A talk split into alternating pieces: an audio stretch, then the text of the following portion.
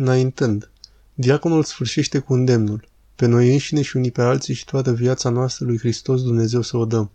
Și se continuă cu rugăciunea preotului, care spune cam aceleași lucruri în felul următor.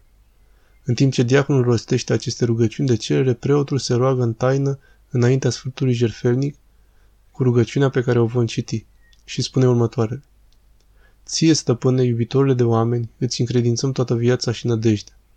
Adică ție ți încredințăm, îți lăsăm ca pe o moștenire toată viața și nădejdea noastră, stăpâne iubitorile de oameni. Este strâns între țesut și asemănător cu ceea ce spune diaconul.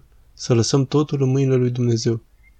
Știți în special astăzi când omul va înțelege aceste cuvinte cu care se roagă, să lase în mâinile lui Dumnezeu toată viața și nădejdea lui.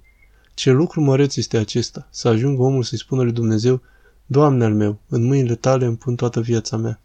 Și nu numai viața mea, ci chiar și nădejdea mea. Nu doar cele ce mă preocupă acum, dar și nădejdea mea pentru cele viitoare. Acest lucru, această credință, această rugăciune sunt o temelie puternică, o temelie foarte puternică pe care îți clădești întreaga viață, care nu se clatină deloc. E ca și cum ai cădea într-o mare, într-un ocean învolburat, în mijlocul furtunii și al primejdilor, și deodată dai de o stâncă puternică care stă cu totul neclintită. Te sui pe stâncă și simți o siguranță de plină. Viața noastră e ca o mare, știm cu toții acest lucru. Cei mai în vârstă știu asta mult mai bine. Cu cât înaintează omul în vârstă, pricepe, primește lovituri, este dezamăgit, este rănit, este presat. O mie, două lucruri de la cele mai tragice la cele care nu ne-am imaginat vreodată. Trecem prin atât de multe greutăți, iar viața noastră e cu adevărat o mare de întristări. Undeva în Scriptură acest pământ este asemănat cu Valea Plângerii. Îl aseamănă cu o vale, cu o câmpie, cu un loc al plângerii. Acest pământ este Valea Plângerii. Credeți că există sau a existat vreun om pe acest pământ care nu a suferit? Este cu neputință, niciun om. Toți, chiar și cel mai bogat și cel mai fericit om, și acela a suferit.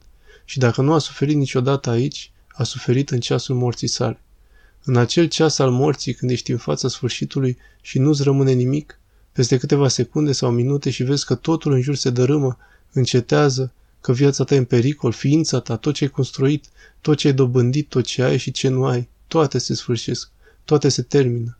În acea clipă omul gustă un pahar foarte amar și are nevoie de multă putere și pregătire să înfrunte ceasul morții. Așadar, chiar și în ceasul acela, chiar dacă cineva și-a petrecut toată viața foarte fericit, acea clipă îl va contrazice și îl va dezamăgi dacă în această viață și-a pus în altă parte nădejdea și puterea sa. Am spus de multe ori că poruncile lui Dumnezeu sunt în esență una singură. Știți care este porunca lui Dumnezeu?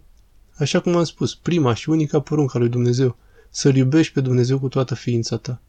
Din clipa în care nu împlinim aceasta, apar efecte adverse, adică lucruri greșite. Când observăm că dăznădejdea ne sufocă, când vedem că ne necăm, că ajunge să ne dorim distrugerea noastră, pentru că am fost dezamăgiți de cele din jurul nostru, chiar și de cele mai nobile persoane și lucruri care ne înconjoară, copilul, soțul, sănătatea, locuițele noastre. Ele ne pot părăsi și ne pot trăda. Ce se întâmplă atunci? Atunci se vede unde ne-am pus toată puterea ființei noastre.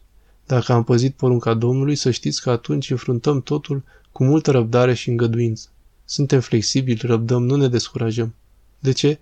Pentru că nu ne-am pus nădejdea într-un om, chiar dacă acesta este soțul sau copilul nostru sau noi înșine, ci ne-am pus nădejdea în Dumnezeu. Și Dumnezeu este singurul care nu-l dezamăgește niciodată pe om. Nu doar că nu-l dezamăgește, dar rămâne și singura lui nădejde. Chiar și în ceasul morții sale, singura nădejde este Dumnezeu. Singura nădejde a omului care nu se pierde, ci se întărește mai mult, este Dumnezeu. Chiar și în ceasul morții. În timp ce toate celelalte nu pot face nimic. Cine poate să te ajute în ceasul acela? Nici copilul, nici soțul, nici sinele tău, nici banii, nici pozițiile tale. Să fi fost președintele Americii, vei muri și tu cum moare cel din urmă om. Nimeni nu te poate izbăvi. Cheltuiește oricâte milioane ai vrea, nu ajută cu nimic. Vei trece prin acele clipe și prin acea poartă și te vei afla gol și neputincios în fața lui Dumnezeu. În acea clipă numai Dumnezeu poate fi alături de om, nimic altceva.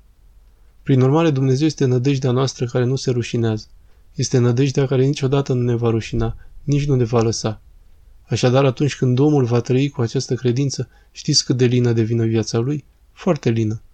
Omul nu se mai înfricoșează, nu se teme. De ce să se teamă? Îi spuneau Sfântul Ioan Gură de Aur. Știi că împărăteasa e cu totul împotriva ta, pentru că ai înfruntat-o, îți va pricinui mult rău. Ce o să-mi facă? Ce poate să-mi facă? Nu mă tem de nimic. De un singur lucru mă tem, de păcat. Îmi e frică de păcat pentru că păcatul poate să mă despartă de Dumnezeu, așa cum a spus Hristos. Nu vă temeți de cei care vă pot ucide trupul, să vă temeți de cei care vă pot ucide sufletul.